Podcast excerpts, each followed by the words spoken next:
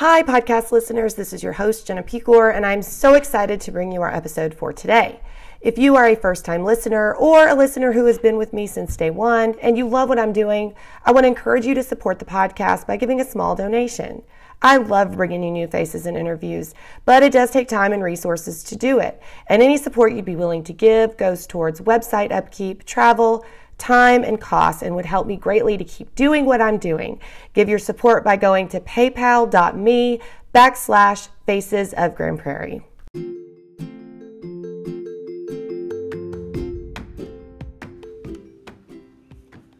On today's episode, we have a special out of town guest, Mr. Mike Geer. Mike is the manager of the Aransas County Airport in Rockport, Texas, as well as a veteran of the United States Air Force, and was one of the key point people during Hurricane Harvey and in the cleanup and rebuilding of the city after. He talks with me about how he got into a career in aviation and air traffic control, what it was like to be in the midst of a Category 4 hurricane, how he handled getting a visit from the Vice President of the United States just a few days after the storm, and his feelings of love and appreciation for his fellow Texans as they came together to help the town of Rockport recover. Mike is a dear friend of mine, and I'm so grateful he agreed to let me talk to him, and I think that you'll find him just as interesting as I always do. Enjoy! Hello, Mike. How are you? Hi, good morning. Doing good. Good morning. And just to let everybody know, I did not get to go down all the way to Rockport to go um, interview Mike today, although um, I just got to see him and um, his wife just a few weeks ago. So we're doing this over the phone. But the way that I know Mike is my best friend Reagan, uh, when she lived up here in DFW and we worked together, we met Mike when he lived in DFW. And they ended up um, he he got a job down in Rockport, and um, so they moved down there a few years ago. But um, I was able to go down and visit, and have been down there several times. And one of the reasons I asked Mike to join me today is because he was um, part of the uh, during the Hurricane Harvey. He was part of the um, the key people that was kind of helping with that effort of going through that hurricane and then the cleanup afterwards. And I thought you would be a very good person to talk about the city, how the city kind of came together to deal with the national disaster and that type of thing. So I just really appreciate you taking the time. I know you're working today, so you're taking an hour. That's all right. I appreciate yeah. it. Um, this is my lunch break. Oh, good. so you're just sacrificing eating. That's that's nothing. I may I may actually eat while we record, but you won't hear me. Okay, good. so tell me, Mike, how did you get into the aviation industry? Well, um, you know, I guess it, it, it, anybody that has ever been in the aviation business, it started when they were a kid. You know, just having the desire to be around and work around planes, but ultimately. Um, I probably didn't have the resources that some kids have uh, whenever I was younger to to actually get to fly a lot. In fact, the first time I ever flew on a plane uh, was after I'd enlisted in the U.S. Air Force, and I flew my very first time to San Antonio to go to boot camp. And uh, wow, that was the, the really yeah. I was uh, yeah, I was 20 years old. I'd never even been on a plane. So, uh, but you know, so uh, go figure. I was fascinated with planes and I wanted to be around them, wanted to work around them, but I'd never actually even been on one until I was 20 years old. And, and uh, after you joined the Air uh, Force, but yeah, right. And so after I joined the Air Force, I flew all over the world. But um, I uh, I was an air traffic controller, and so I had a uh, most of my time in the Air Force really was training. I only did a four year enlistment um, so, but but as a controller, you you train constantly, and uh, and, and anytime you tr- you go to a new uh, location, you have to train at that location because uh, every place is different. You don't, you know, you, your altitudes are different, your frequencies are different, your patterns and procedures are different at every place. And so, while there's some basic um, phraseology and basic knowledge that that goes with you to uh, to everywhere you control traffic, um, you know there's there's specificities that you have to learn at each place. And uh, and not to mention you have two very different facets of air traffic control. You have radar and tower. Ah. and uh, and i had certifications in both. And so i spent literally the entire time training. Wow. Uh, but yeah so that's how i got into the the business of working around planes and working around airports and learning uh, learning how to speak the jargon. It's it's a it's a whole language, right? Right. In and of itself. So do you now? So and that's the, that's kind of the key to me. That's the key for just about any business. If you want to sell drill bits or tires, if you learn to speak the language, you know you can be good at it absolutely. and uh, you can fake it till you make it. Absolutely, you know? absolutely. So you did now. You grew up in DFW, but you have ties to Rockport, or where did you grow up? Yeah, so the way that worked is I actually grew up in Fort Worth. I was born in Fort Worth, and we moved around the state a little bit. My dad followed jobs uh, from Houston, uh, Waco, Tyler. We lived in Tyler uh, the longest, other than Fort Worth, but uh, ended up back in Fort Worth in my high school years, and so that was always kind of home base for me. Uh, but um, yeah, so uh, the um, the the where I the where how Rockport factors into it is my family, both sides of my family, my mother's side and my father's side, used to come here uh, from the 1950s on, and uh, so w- it was natural that we just kind of worked it into our family vacation every year, and sometimes it was twice a year. Mm and we'd come down just to go fishing, go to the beach and go fishing. And so I fell in love with Rockport. My, I know my sisters all did, and I think I remember even at a young age we all decided that if we could one day we'd all like to live down here. And now every one of us, right, do. right, yeah, your your whole family lives down there, um, and mm-hmm. um, mm-hmm. it kind of factors into our story a little bit that your your sister, your brother in law, and your niece are all um, have been involved or are still involved with the Rockport Police Department, and uh, which kind of mm-hmm. factors into, you know, as we go on and kind of talk about how this all transpired, you know, with the with the hurricane, you know, how a city kind of comes together and deals with that. But um, so for I know that you got offered that job to go down there. So explain to people because this is a private airport, but explain to them how that works when it comes to like the federal government and the FAA and all that kind of stuff when it comes to the type of airport that you manage.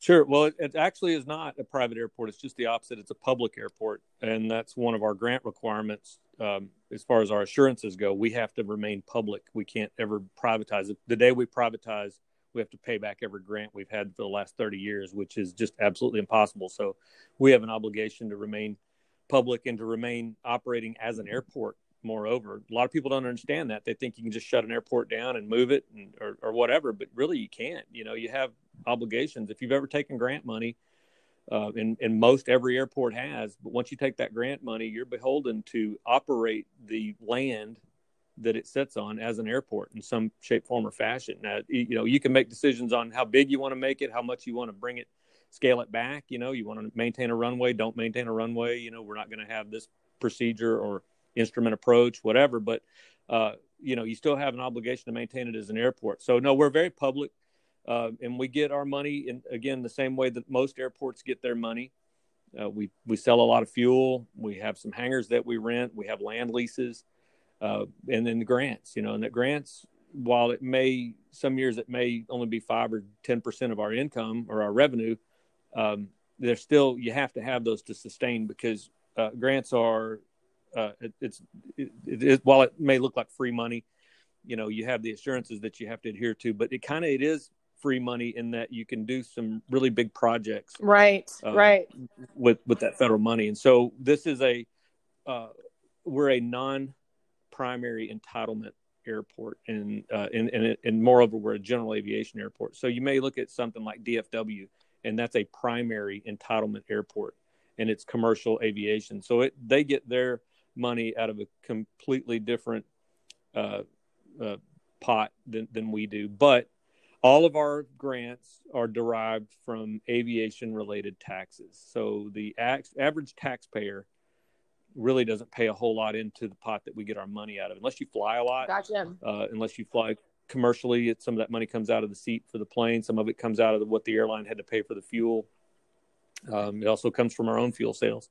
But uh, so yeah the average citizen doesn't pay a whole lot into any airport unless they fly a so what about in my airport this airport in particular we don't take a single tax dollar from the local uh, tax base so out of the county we, even though we are a county operated airport uh, we have an enterprise fund which means uh, we make our own revenue and uh, and we we we put the money up for our own budget every year, and um, and, and, and and we have to make money to sustain ourselves. If we don't, then we have to we have to look at our business model and maybe retool a little bit. But right now, you know, it's kind of a time of flux. Obviously, we had the hurricanes, so we don't know what normal is yet. But um, yeah, the, the day that we don't make money at this airport, we have to kind of step back and take a look at how we're right. Well, to give to give the listeners some perspective, because all of our listeners are from Grand Prairie. You're you're familiar with Grand Prairie. You've lived in DFW. I know it well. yeah. yes, I know so it well. Get... I have, uh, believe it or not, I've got customers here that uh, on my airport. I think I've told you about yeah, a couple yeah. of them that are uh, uh, were former citizens of Grand Prairie that have gone off and seen the world and for whatever reason landed in Rockport. so yeah, that I, I, know some folks that know your dad. That's right. We talked about that too. that was funny that day yeah. whenever we you made that connection. I was like, yeah. oh my gosh, what a small world. So I know that right to give them some perspective. Because I know that in their minds, they're probably thinking of the Grand Prairie Municipal Airport, which would be pretty similar. If you mm-hmm. go down to see your airport, the two of them look kind of the same as far as like the size and the amount of land and all that stuff. Yeah. So do the 2 mm-hmm. function in the same way? Yeah, but we're both GA airport stands for general aviation. So airports are classified as uh, general aviation. That's your small country rural airport. Then you have reliever airport, which is a little bit bigger. They can take uh, like your uh, uh your regional flights, and then you have your commercial airports, your big ones that are um, that are really super hardened, and the TSA has their grip on it. Right. But uh, so yeah, so in in that area right down there where you're talking about where Grand Prairie is uh, Grand Prairie is a general aviation airport, but if you go over to Arlington Municipal, it's it's more of a reliever type. I airport. gotcha.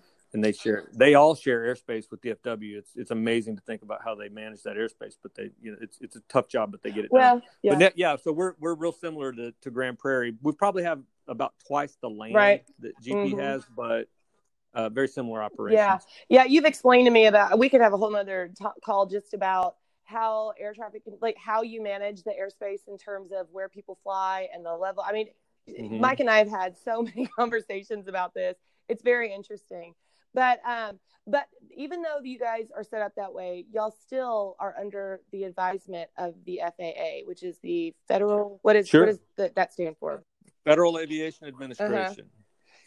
And so, yes, we are absolutely under. Uh, we we operate under their guidelines. Everything we do.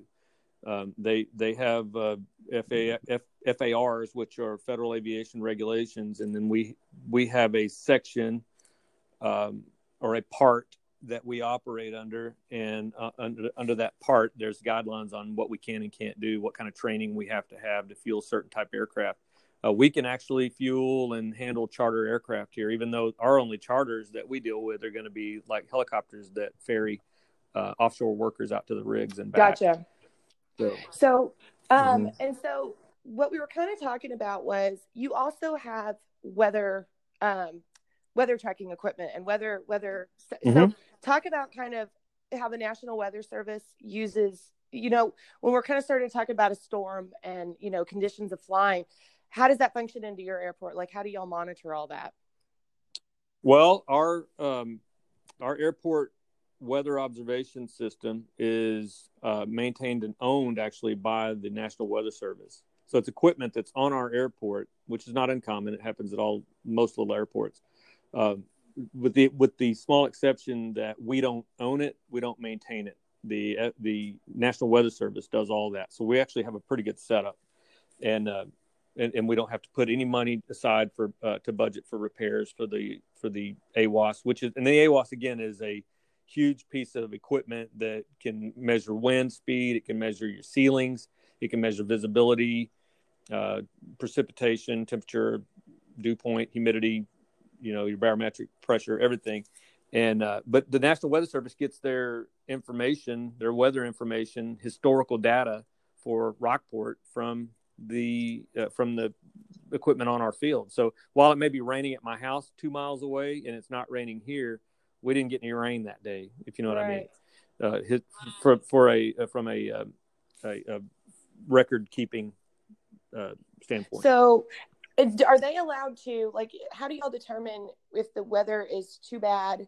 Who gets to make that decision if the weather's too bad? You say we're not going to do flights anymore. So yeah, so remember the FARs I talked about yes. earlier, the Federal Aviation Regulations. There's there are stipulations in there that talk about uh, what your minima are to be able to uh, to fly or operate in in certain airspace and and whatnot. But you know, our minima here are uh, I think it's a um, we have a quarter mile visibility and 250 feet ceiling. I think so. It's pretty low. You can instrument approaches that'll bring you right directly to the runway within a feet a foot or two. Um, so you know, really it's just how brave are you? Right. when do you want? When do you need to see the runway? When do you want to punch out of the clouds and, and or, or call your uh, call call your go no go right. point? So, uh, but yeah, so we can we operate, and, and our winter here is never that it's really cold. It's just that we have really low ceilings all day long for weeks. Right. And that's today is actually a really nice day, but it's a it's a break uh, because all this week so far has been bad. All next week is going to be bad. So yeah, we we really rely on those instrument approaches. But uh, so yeah, the FAA the FAA has weather minima. So they have you have two types of flight. You have visual flight rules, and then you have instrument flight rules. And uh, if you're on the ground in instrument flight rule conditions, it's called IMC, which is instrument meteorological conditions. But if you're flying, you're in, in, and you're flying in the soup or you're flying in the clouds or whatever, or above a certain altitude, you're flying what's known as IFR, instrument flight rules. And uh, that for uh, on as far as an airport is concerned, that number that we're looking for is a ceiling of 300 feet or less and visibility less than a mile.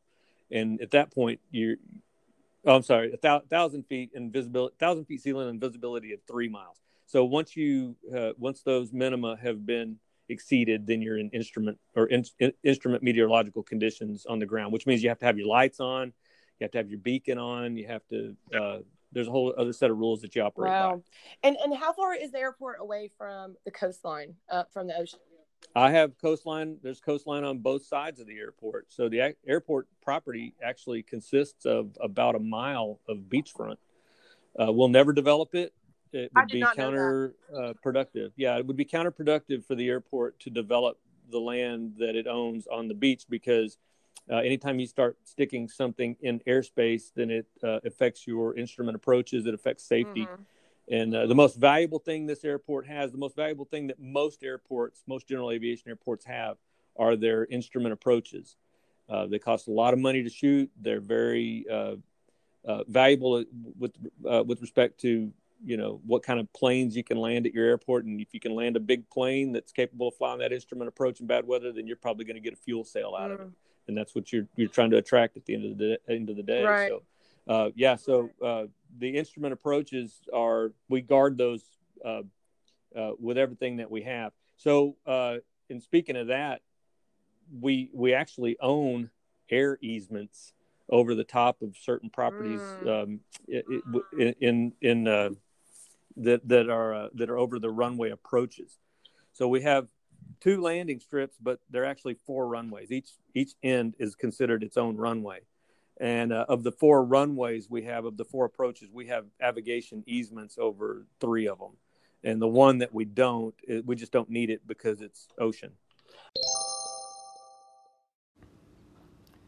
Our episode today is brought to you by Dubiski High School's Aviation Technology Pathway.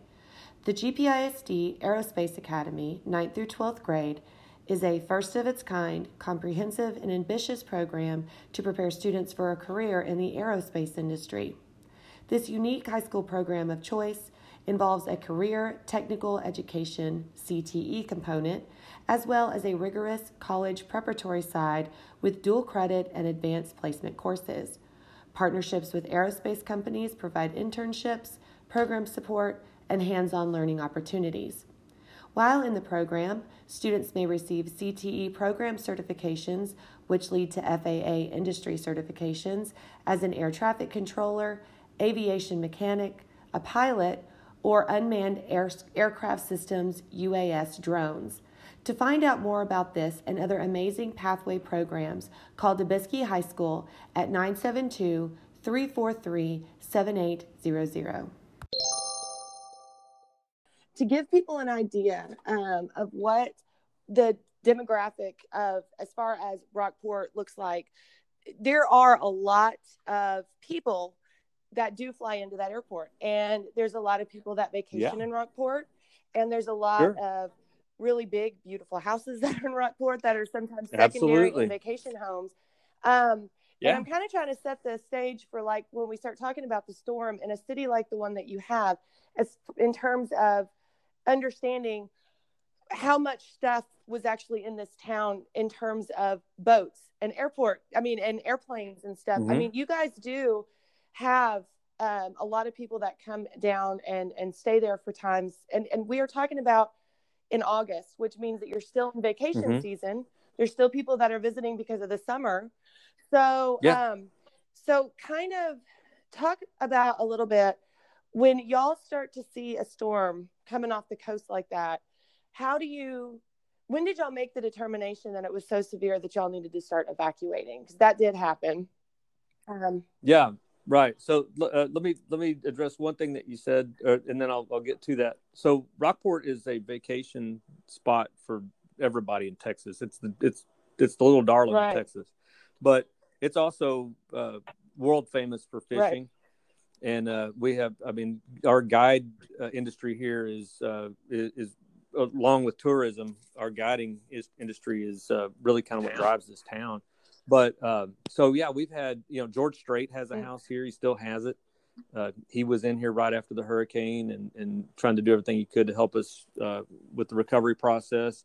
Uh, people that I've seen just since I've been here: Johnny Depp, Harrison Ford. Uh, um, let's see, Margaritaville, Jimmy Buffett, and you know Alan Jackson so it's got there's a lot of really famous right. people that come through here, and those are just those are people that you know of. But you, you know, those are all, there's also people that you may not know of that are like business execs right. that uh, you know that, that own oil companies or own uh, chemical companies Strings or whatever that, that, come here too. yeah. yeah. right, right, yeah. exactly. We have another one of those. I'll, I'll, I'll leave him nameless, yeah. but yeah, we have uh, one. He flies in right. routinely, has a house here, has a house in Fort Worth, and he flies back and forth. But uh, so uh, that yeah, it, it, it it affected more than just the people of Texas when Rockport exactly. got hit, but uh, and and so as consequently we had we have a lot of people helping out uh, other than just Rockportians and Texans. And by the way, there's nobody helps out in a disaster more than Texans do, especially a disaster in Texas. But if you have a disaster in a neighboring state, Texans are going to go help you. But but definitely, if something happens within the state, you can count on people from Amarillo, Abilene, mm-hmm. Athens, uh, they're all going to yeah, come. Yeah, I saw here. that firsthand. Uh, that but, crazy. yeah, it, it. I mean, it, you never really know until you see mm-hmm. it happening. But I tell you this, I, we owe a big debt of gratitude to all the people of Texas, and we're going to pay it forward anytime we get the mm-hmm. opportunity. We don't want to, but if we have to, yeah. we will. Um, but uh, so yeah, it. Uh, you you inquired about when did we make our decision about what we were mm-hmm. going to do. So that kind of you kind of have a plan going in. Um, to any hurricane season any year. And so, the fortunately, I think for our community is uh, our county judge requested back in June of 17. So this is before we could have ever fathomed uh, Harvey. Uh, he asked for every department to every department head to come up with their hurricane plan if they haven't updated it recently to, to update it and send it in. So we all did, and we all evaluated, and we had um, workshops and we compared notes and we all kind of decided what was going to be the best thing for each department and dovetail that. Let me with, let me stop uh, right here because I think it's important. Yeah. You're you're FEMA certified as well, correct? You are. Yeah. Yes. Yeah, I've had some. I can tell you right now that I didn't use any. I just used. I used uh, just the good old boy network right, a lot. Right. Uh, if you've ever seen the movie Shawshank yeah. Redemption, uh, I was red for a long time. I was a man that knew how to get things you might call me a looter, but I was I just feel like I was a man that knew how to acquire things that were needed. Yeah, but you yeah uh, that, so that and I was a, handy though. You were very important to how this all planned out. I just wanted people to understand that as far as you you you have a lot of experience in this area, and so that definitely helps a lot of things. So continue. I'm sorry, I just wanted to. No, I, so I would say that uh, my wheeler dealer skills helped me more than anything FEMA could have ever taught me. And I get that from my grandfather. He taught me to be a wheeler dealer. Yeah. So uh, always give a fair shake to everybody, but walk away feeling like you got more to give. uh, but anyway, uh, and I and I did a lot of three way deals, four way deals. You know, it was it, it was a big barter system uh, right afterwards. So it was you know you just do what you got to do to survive. You never know right. what you can do till you get in that right. position.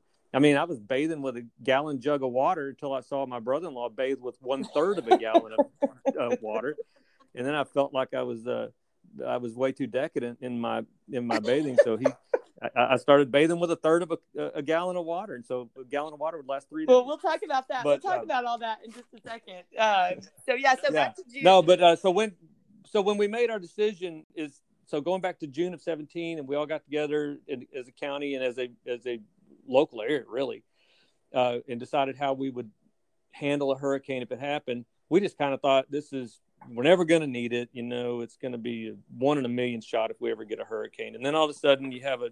a, a when was the last time you'd depression. had one? I think it was in the oh, 70s. Okay, gotcha. uh, the last time they'd had Celia or something, I think, down here, or Camille, Carla.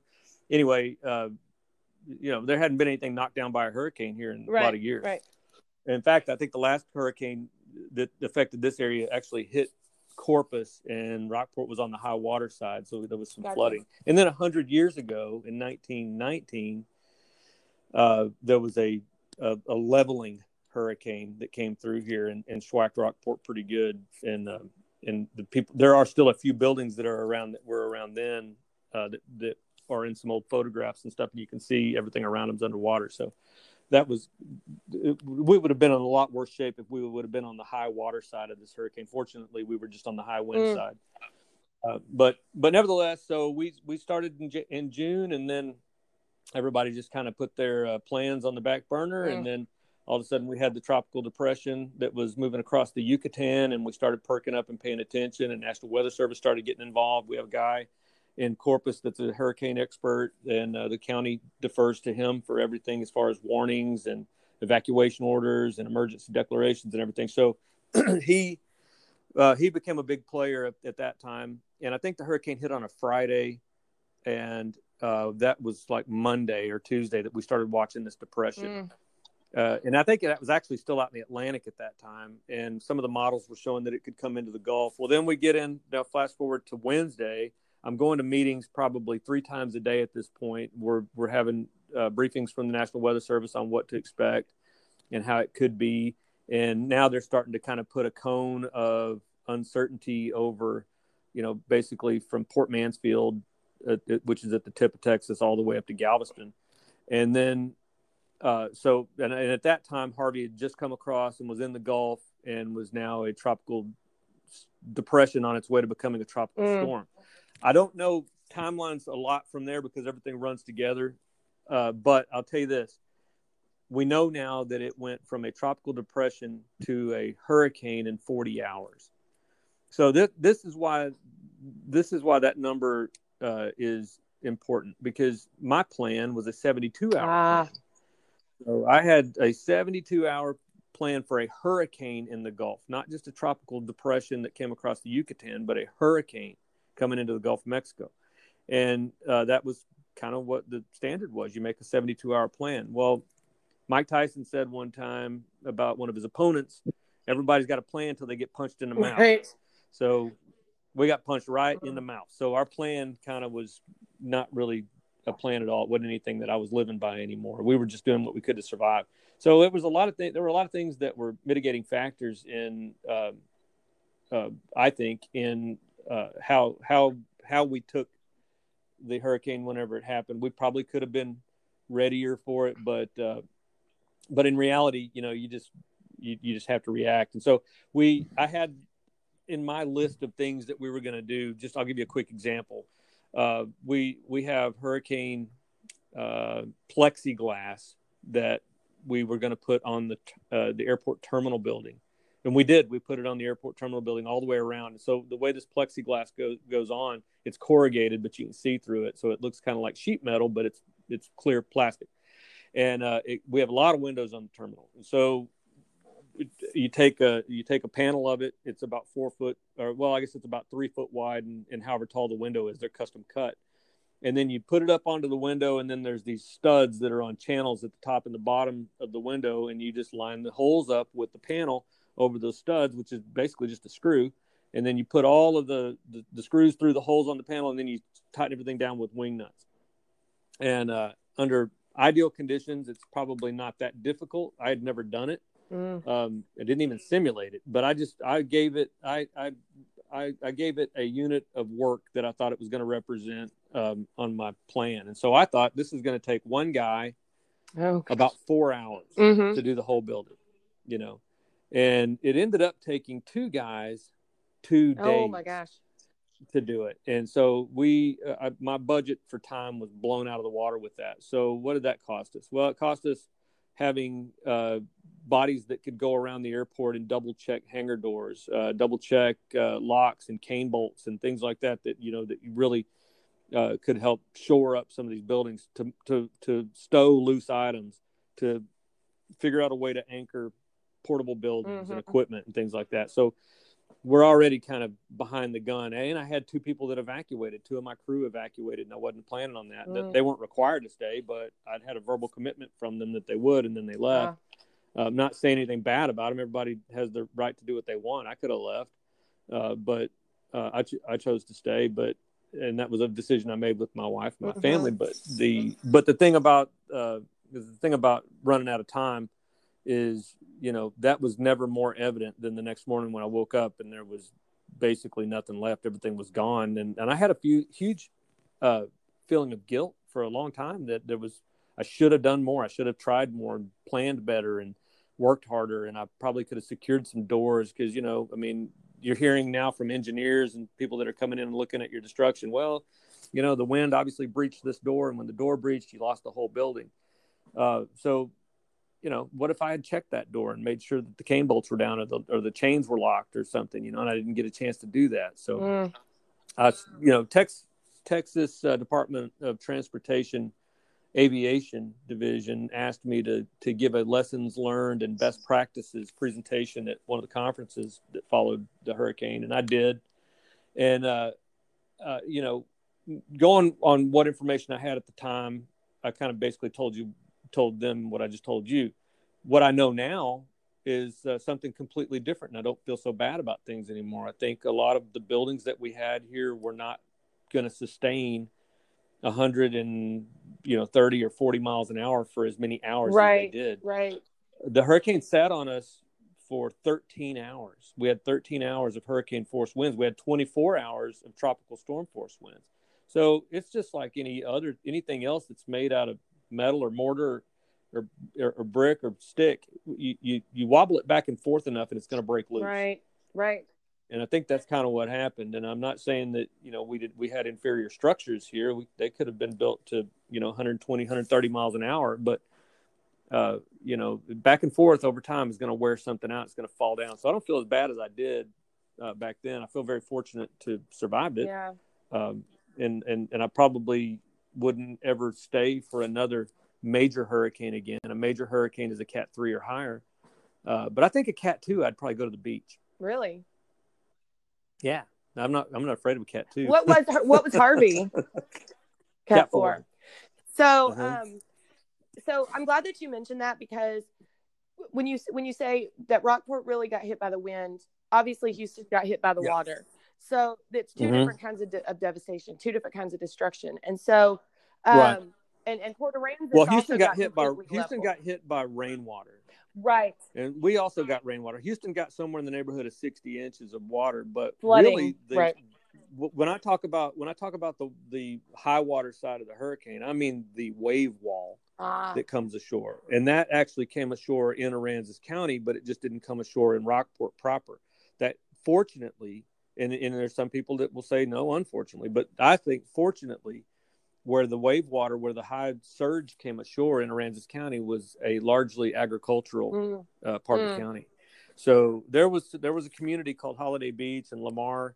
Uh, they're they're on the other side of the bridge from from the airport here, the big bridge going out of town. You Mhm. crossed it, and that's that's where the high water came ashore. So a lot of people in Holiday Beach, the the, the destruction uh, on a percentage basis was uh, much higher in uh, Holiday Beach and Lamar than it was in Rockport and Fulton. Wow. Well, and it Yeah. started like when I would drive in. So the way that I go is um, I go through Victoria, and you started to Mhm. see even in Victoria, you started to see trees that were that were split in half, stuff like that. that Well, Victoria Victoria experienced a Category One hurricane. wow, and that's really far inland. I mean, Yeah. that's that's that's that's what an hour away from Rockport. Yeah. Uh-huh. Uh-huh. Um, Right. So you started kind of seeing it there. And then when you drove into Rockport, I mean, I remember I came down about a month after it happened. And no, I came down probably two weeks after it happened. Yeah, you were you were real close. yeah, and so it was it was insane the amount of debris that there was in that town. I mean, it was mm-hmm. just crazy. So um so after that happened, talk kind of a little bit about the infrastructure of a city when it goes through something like that the, the plumbing and and the you know the cell phone towers and how long that yeah. affected y'all after that hurricane hit. Well so okay you got uh, let's just let's take cell phone towers. They were non-existent. Um, telephone poles utility poles they were all snapped. Uh, 100% wow. of them were gone and uh, the utility lines were down. There was no electricity. And keep in mind, we're we're at the end of the line for electricity. So as they're repairing the electrical lines back toward the uh, supply station, uh, we're, we're at the end of the line. So we went 21, 22, three days, something like that, without mm. electricity mm. here. Uh, and I don't mean just at the airport. I mean countywide. Uh, water was off for a, a couple of weeks and and the reason is is because so many houses were completely destroyed well if your if your water department is if the lines are charged and a house is gone then water's just shooting up mm-hmm. out of the mm-hmm. ground so the, necessarily they had to turn the water off uh, and then the other problem you had was that sewer lines were open uh, the house that if a house is torn down and the toilet's ripped off the flange then you have a sewer line now mm. exposed and you have flood waters. Well, where's that flood water going? It's going into your septic system or into your sewer lines. And since we, you know, we recycle the water here, that's it's flooding and overcharging our sewer lines. And uh, so we had way too much water in the system. Not just that it was bad water it, or, or, rainwater. It was just there was too much of it. We couldn't process it. I think that's totally. Safely. I you know of all the things that happened, I think that that part of it is what people would be most surprised about. Obviously, you know that utility lines and cell phone towers during a windstorm gone, but you don't think about the mm-hmm. plumbing. Mm-hmm. You don't think about how that whole system yeah. works. And so when I would get there, I'm like, why don't you have water? Plumbing is underground. What does that have anything to do with it? But then you started right. explaining it and I was it, it made total sense and it just it's it's crazy how much had to happen just to get the water turned back. Well, there's there. Trust me, there are people that are a, a, lot smarter than me that are on top of it. I have uh, I have a neighbor uh, that he's over the public works for the city. Mm. And uh, he's got skins on the wall. This guy is a he's a dude, man. He's been around and done a lot of things. And Rockport was very fortunate to have him decide he wanted to retire here. Well, he was goaded into uh-huh. taking the position that he has. He would just as soon be fishing, but he actually uh, plied his wares as uh, as our public uh, service manager, and uh, and he knew what to expect. He he had all that planned and ready to go, and it was uh, and they got it. They attacked it right away, and it wasn't long before he was actually turning the water on for a few hours every day. Right. Uh, you know, they had managed to turn off enough meters throughout t- the town that that we were able to turn the water on for a little while. So after a couple of weeks, we were able to get showers. You know, but in the immediate like aftermath, one of the things that struck me as just uh, crazy. y'all didn't have any electricity in any buildings, but you did have some generators, and you also had mm-hmm. emergency mm-hmm. personnel like police officers. Some of them that did stay. Mm-hmm. Well, they were working yes. very long hours, and they were using the building um, to to basically live out of, eh, but without without yeah. sewage for a couple of days. So you know could right. you imagine being a police officer that's working 12, 18 hour days, however long they were doing it, and having to live in a police building with all the other police officers there with toilets that don't flush or water that's not and, and let me tell you it, let me tell you something there's the first rule about uh, post hurricane septic is you don't talk about post hurricane mm-hmm. septic then I'll, I'll, tell you sometime other than on your uh, podcast about how that was handled. But it was, yeah, I mean, you just have to manage it like you manage everything else. But it was horrible. It was the nastiest thing you yeah, can imagine. There's, there's so much um, that goes but, into it that people don't realize, you know? Yeah, right. Yeah, exactly. Every single aspect of your life is right. affected, you know. And uh, I, I want to say this too before I forget. So we have two uh, big players in our town with respect to uh, like grocery stores. We have Walmart Supercenter, and then we have HEB. All right. So HEB is a Texas based company. And so you can expect, I think you can expect a little bit more from any company that's mm-hmm. Texas based. Any any person that's from Texas, you can expect more from. It's just how we are. It's mm-hmm. in our mm-hmm. blood. And uh, and then you got Walmart, which is more of a you know corporate structure, and uh, and so they take their orders all the way from the top, as opposed to letting anybody on the local level make decisions. And I'm not going to bash Walmart, but I'm what I'm going to do is tell you how awesome HEB mm, is. Mm-hmm. So Careful because you have a lot of Grand Prairians single... that really want an HEB in our town. So this will probably y'all need to get one. I'm telling you, you need to get one. They're real strong in South yeah. Texas, but I think there's maybe I don't know if there's just too much competition yep. in North Texas yep. or what it is, but I think you have to go down to Burleson to yep. get one. But uh, but HEB was such a good partner for us. I mean, and that that relationship continues. But they they were willing to do some things, and I'll, I'll just tell you right now, we don't have a morgue, okay, in mm. our county our, we're a small county. We rely on uh, Nueces County, which is Corpus Christi, for all the uh, medical examiner and, and, mortuary or morgue services, mm. rather. And uh, so HEB said we're going to bring down a reefer unit and uh, a, reefer trailer, a refrigerated trailer, and they said we will donate it as a morgue. And full knowing that as soon as one dead body goes in that trailer, that trailer can never be used again to haul right. food or anything else. It will always be. It'll have to be destroyed essentially right. after that and and they didn't care. They brought it down because they knew we didn't have one. It had a generator running on it the entire time, and it rode out the storm, and it was ready to be here in the event that we needed to store bodies. And fortunately, we didn't. Uh, you know, I think there were only two attributable deaths to Harvey, and those were handled. Uh, I think they were kind of found uh, uh later, mm-hmm. you know, and they were they were able to be dealt with in the in the regular way. But so, but that just tells you what kind of neighbor they are. That that was an ugly thing to have to say and right. do but they were ready to volunteer for it. They were they did, and they were open quickly. Now their store didn't get as much damage as Walmart did. Walmart got opened like a tuna can, but uh, HEB they they had a lot of damage, but they got right on it. I mean, there were 18 wheelers lined up to get into our town that had HEB's logo on the side.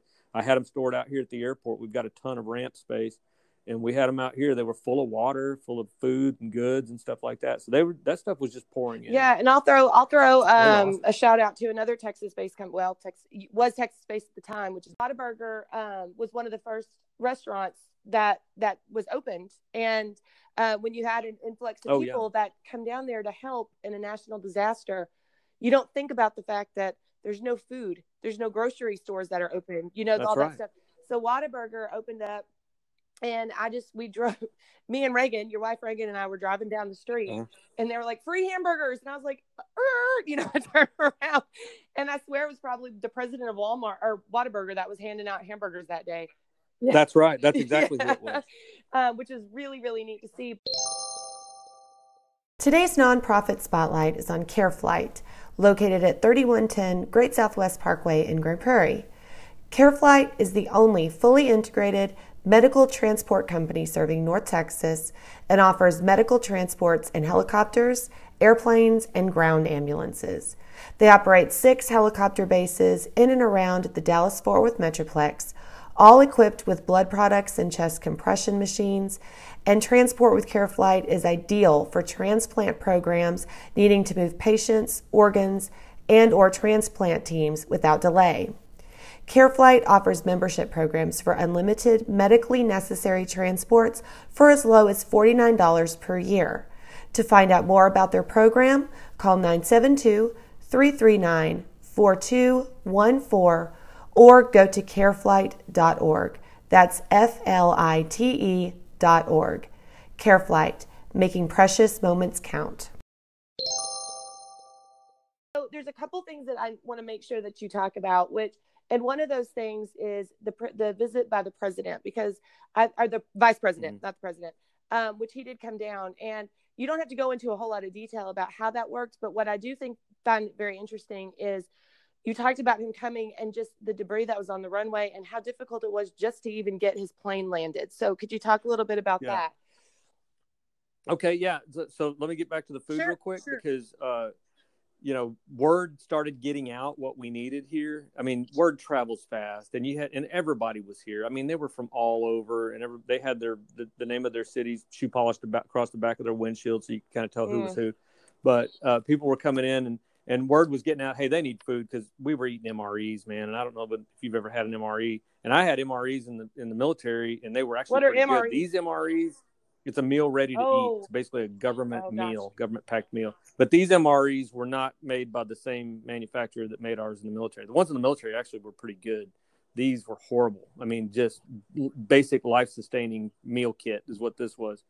And uh, so people got the word out really quickly. We needed food here like right. yesterday. So then then you start seeing the Houstonians and the and the or not Houstonians, I guess they were having their own problem, but people from San Antonio and Austin that were dragging in their their their big barbecue grills on right. trailers and uh, and and so what what do people in Texas when they drag their barbecue grill and what are they going to cook? It's brisket. So uh, for a long time I couldn't eat a brisket sam- or brisket uh, tortilla because there were just you know, there was one on every corner. Smelled good when I uh, drove in though. The Red Cross. yeah, and then the Red Cross uh, was also they had a food kitchen here, uh, trailers, and they they were asking people because they knew our freezers were, were going out. You know, we didn't have electricity, so they they put the notice out to people of town: bring us everything in your freezer, and we'll figure out a way to cook it. And so they started cooking turkeys and uh, you know fried uh, French fries and everything you have in your freezer at home. We were bringing it to them, and they were cooking so it, preparing cool. it for everybody. So... Yeah, it was kind of a communal a communal supper every night. You know. Uh, but anyway, so uh, uh, so the the question that you'd asked was about the pres the vice president yes. coming, and so right after the storm, we went we went to work picking up sheet metal, and and really the big problem was screws. Everywhere you have sheet metal, you have sheet metal screws, and every time a sheet metal uh, panel or a hangar door or anything made out of sheet metal was tumbling across the airport, it was dropping screws the entire time and uh, and anytime you moved it, if you picked it up and piled it somewhere, you were dropping screws when you did it. So we were picking up screws, and I mean five gallon buckets full of screws. We have golf carts out here that we maintain the airport with. We have uh, other vehicles too, but you know we were driving these golf carts around until they were out of gas or the batteries were dead, just picking up screws. Every single vehicle we have out here at the airport had screws in the tires. Uh, so one of the biggest things we needed from people flying relief stuff in was we needed fix a flat and we needed tire repair stuff. So they started flying that in, and uh, and and there, there's a whole other tangent that I could go down, and I may we may have time for it. I could go down about how the aviation community helped us. Uh, but uh, but anyway, so they were flying stuff in, and, and they were get taking requests, you know, and so we were telling them fix a flat. We don't need diapers for crying out loud. Everybody that had a baby left. We need right. So uh, and you know, forget the toothpaste, bring us, you know, tire plugs. And uh, so they uh, they they did, and we we were able to kind of get back up on our feet with just fix a flat. And then uh, folks with mobile tire repair companies started coming into town and, and, volunteering their services, and they were helping people on the sides of the roads and stuff because it was still a big issue even downtown. But because uh, a lot of the buildings here were just kind of made out of right. you know, like metal buildings. Yeah. Anyway, so uh, so we have all this sheet metal all over the airport and all up and down the runways and in the infield. And uh, I've got a crew of three people basically that are working to try to do that. And we're and it's hot you know keep in mind it's still august. You're literally and, working uh, 20 hours a day at this point. I mean you're there pretty much because yeah. reagan and your son were we gone were, at this point. You were there. Yes. yeah so you were it was mm-hmm. just crazy how much you were there I was going home. I, I, basically would go home long enough to just make sure my house was okay and that it wasn't open and, and I wasn't just, you know, losing everything to mold. Right. You know, uh, and we did, I had a generator that I was operating at the house where I had some dehumidifiers going and stuff like that, that I would just go home and I would fill it. Well, I ended up being basically uh, the generator maintenance man for a lot of people. And, uh, and I won't name them all, but there were a lot of people that I was, that couldn't do it for themselves. not that I'm, uh, you know, I'm not trying to say that I'm a, you know, Mr. Volunteer of the Year award winner or anything like that, but I just knew that they couldn't do mm-hmm. it themselves, and so I was helping some folks out. But you know, you start to realize how few hours there are in the right. day, and you get stretched really thin. And then so, you get told that the vice uh, president of the country is coming. yeah, the vice, vice president's coming now on day five. Well, one other interesting thing that happened is again, Texans help Texans. Texas Department of Transportation dispatched before the hurricane ever made landfall, they dispatched a crew of five guys to come help out just us at the airport. Well, uh, naturally, they had to wait until the hurricane passed before they could come in, but they were some of the first responders. They were definitely our first wow. responders here. And uh, so those guys came in within two days after the hurricane. They, they stayed in San Antonio until they got the all clear that they could come in. I wasn't expecting them. I didn't know, you know, no communication had been sent to me, but even if it had, it would have just gone to a busy signal. But right. uh, so those guys, they came in and uh, and they had a few pieces of equipment. And one of the biggest things that they, they, they didn't have was a sweeper. Mm. And I told them we needed a sweeper big time. So they one of their guys jumped in the truck and he ran down to the TxDOT yard that's in Rockport and he basically stole the sweeper that was there because there wasn't anybody there to tell him not to, and he had a key that worked. So he took it and brought it back up here, and it was just basically like a bobcat. Right. Uh, you know mm-hmm. what a mm-hmm. bobcat is? A little skid steer, and it had a little six foot rotary sweeper on the front of it. Not even a vacuum, but just a sweeper. So they swept our runways and taxiways, and just basically swept all the screws and, and, and small debris out into the into the apron area, the grass around the airport, around the around the pavement.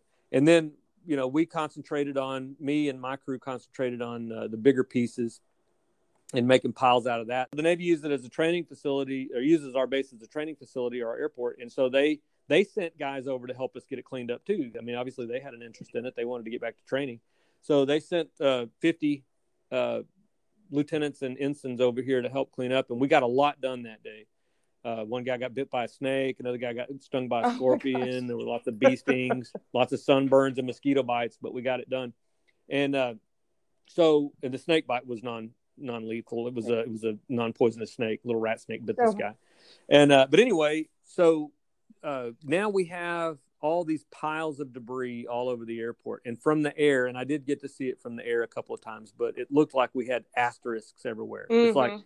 you can you can land here, but you know, uh, you can make the approach to that runway, but you right. know, the asterisk being right there, it was kind of neat. That was funny. I have, I have a vivid imagination. but anyway, uh, so all these asterisks are all over the field, and then uh, and the the TxDOT crew that had been here for a couple of days helping us out.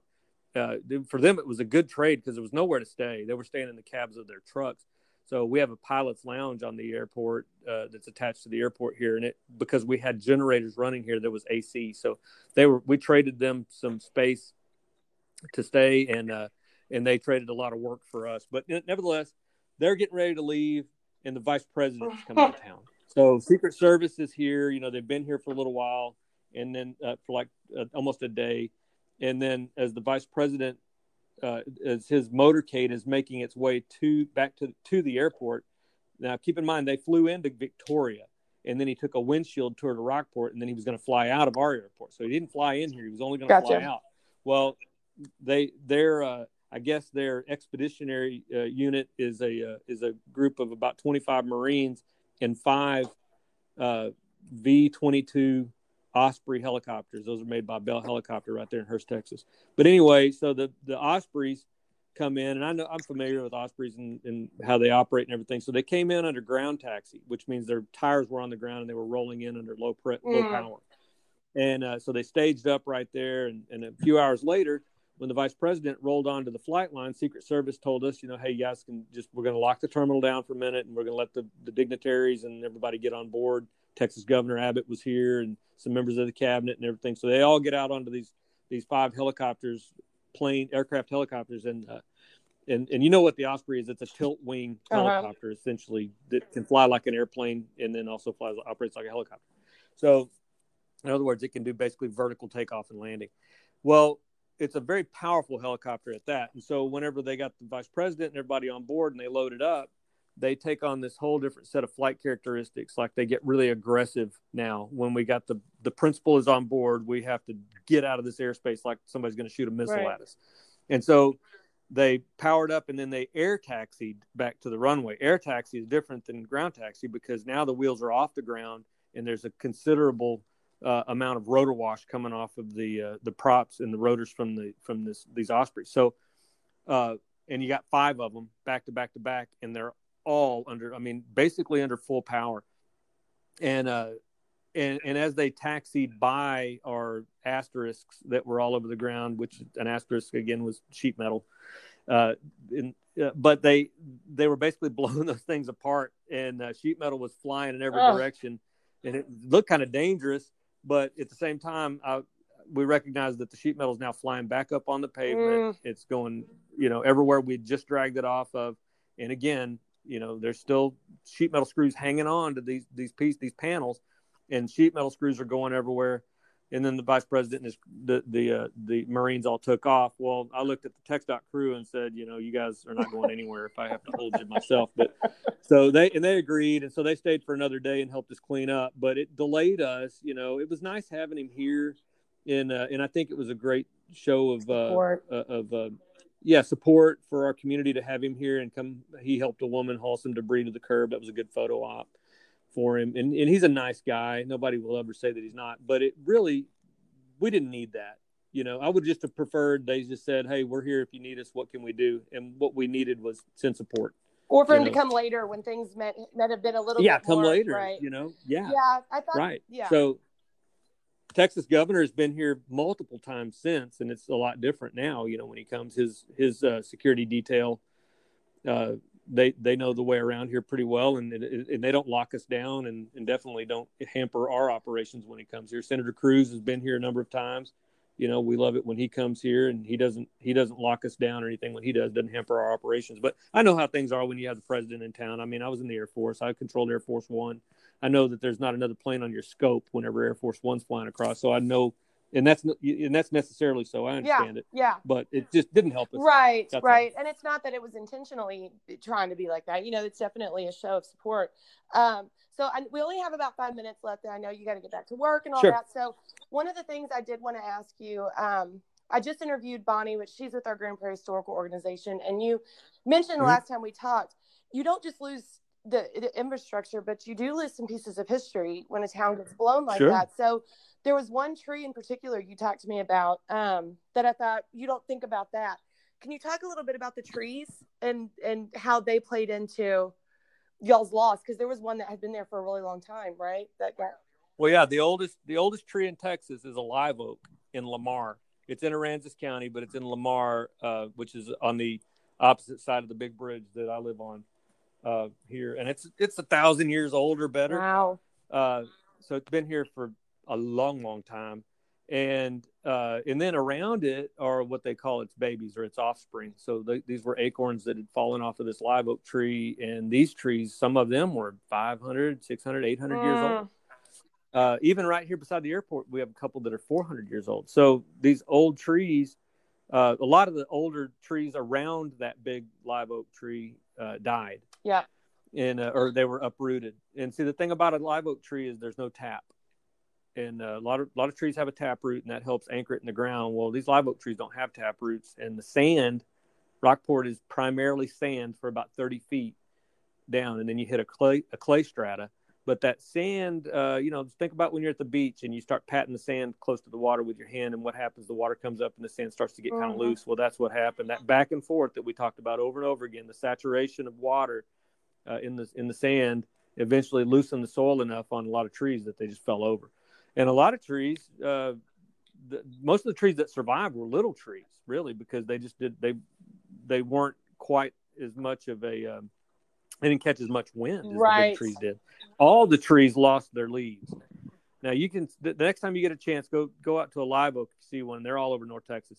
Just t- take a leaf in between your uh, your, your finger and your, your index finger and your thumb and just kind of tug on it and see just imagine how many pounds of pressure it takes to pull that mm. thing off every tree was stripped of its leaves and it looked like Mars. Mm. And uh, which you know here, uh, when you don't have any leaves on the tree, that's kind of unusual because live oaks keep their leaves pretty much all year long. So we've always got greenery around here, but you just don't realize how lost you get, how different everything looks when there's no uh, visual marker. Right, exactly. Know? No, there were no street signs anymore. There were no there were no traffic right. lights, and so you know, especially on the coming in on the highway, it was really hard to even remember where your exit was. Right. You just have to create a whole new set of markers for yourself. But fortunately, y'all kept there. There, some y'all didn't lose any major historical uh, landmarks, did you? Well, we lost some. There, there were some. A lot of our history was damaged. I'm on the historical right. commission for the county, and uh, and so we're we're still dealing with that. I mean, there a lot of our markers,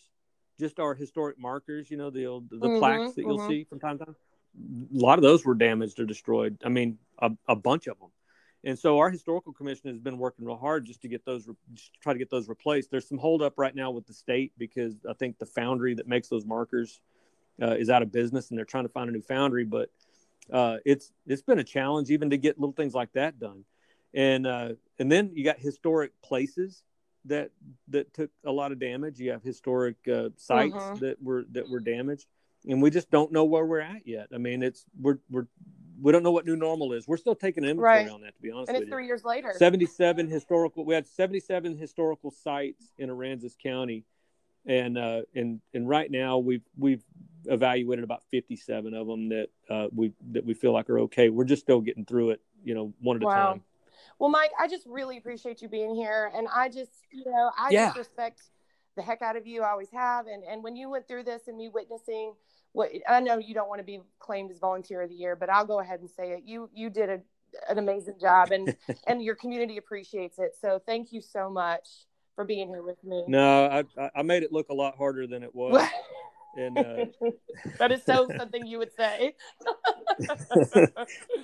But uh, I tell you what, I, you you never really know what you can do until you're faced with some adversity, and I feel kind of fortunate that I got faced with it before I was too old to have done anything Yeah. about it, and uh, and and for I, I feel like I reacted like I like I uh, like I planned on. You know, I didn't surprise myself, I didn't underwhelm myself, so. Uh, but I think most people would probably find they would do the same thing. I just uh, did what I had to do to survive and protect people I love. Well, they really appreciate it, and you know, you're you're one of my you're one of my very best friends, and I really am honored to have I known you, and I'm just not to have known you to know that you. that feeling's mutual. That feeling is mutual, Jenna. I'm so glad that I met Oh. you, and, and you're such a good friend of my wife. Yes. So uh, certainly appreciate Yes. Well, that. thanks. Have a great day.